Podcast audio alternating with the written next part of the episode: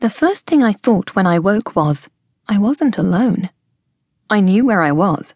My mind had already made sense of the signals and sorted them into awareness, the sound of the gulls and the scent of the air, and the way that the sunlight speared into the room through the unshuttered windows.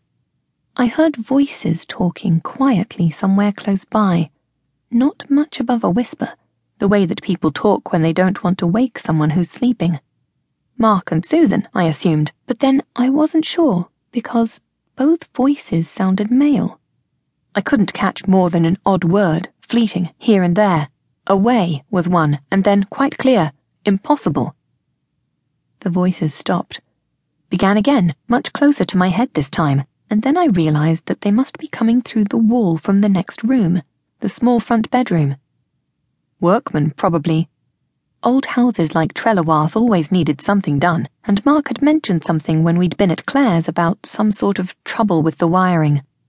My mind was alert enough now to be wary of having strange men in the next room, and rolling, I reached with my one hand to lock the connecting door set in the wall by the head of my bed.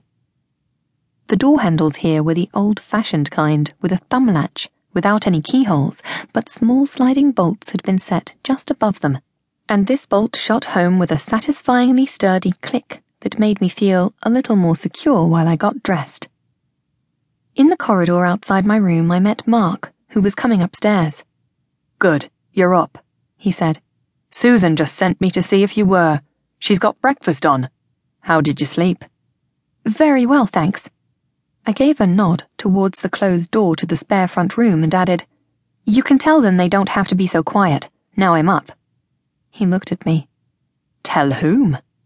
"The workmen," I said, "or whoever they are, in there." Still looking at me strangely, he opened his mouth to reply and then shut it again, as though wanting to make very sure he was right before speaking. He turned the handle of the room beside my own and pushed the door wide enough to put his head round, then said to me, certain, "There's nobody in here." I looked for myself.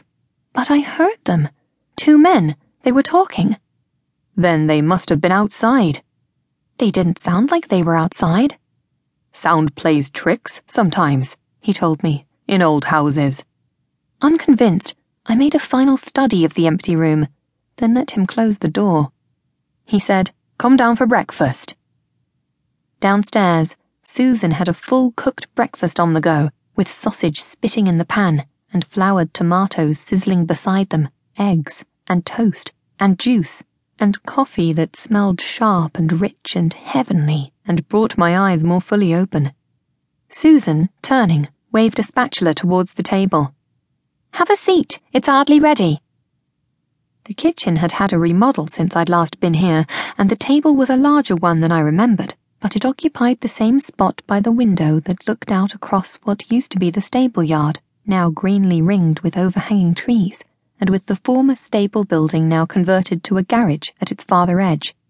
I sat where I had always sat, my shoulder to the window wall, and looked across the yard towards the terraced gardens, sheltered by their high brick walls.